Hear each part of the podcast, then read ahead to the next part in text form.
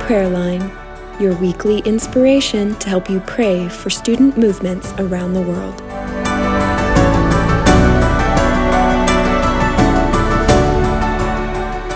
Hearts of Prayer, Hands of Service, a different approach to World Student Day.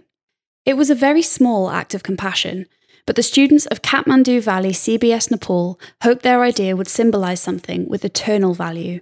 On World Student Day 2020, a day dedicated to prayer for students around the world, they wanted to show their community that they were also praying for them.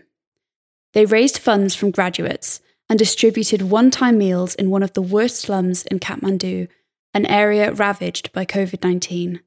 They served more than 250 of the neediest families, more than half were students.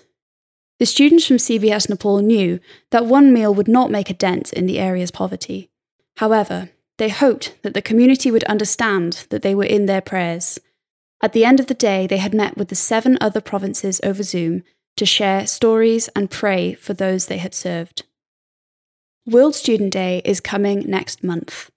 Students around the world will gather to pray for the global university. Some of them will find innovative ways to pray or evangelize on this day. Like the students from Nepal, some will go into their immediate communities to serve.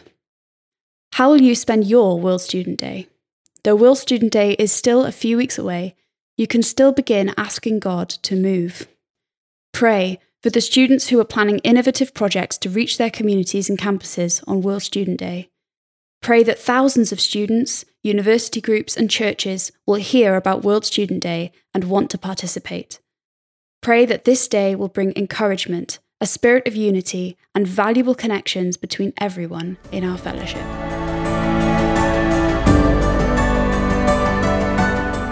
Thanks for listening to Prayer Line. To have stories delivered fresh to your inbox each week, join our Prayer Line mailing list by going to ifesworld.org.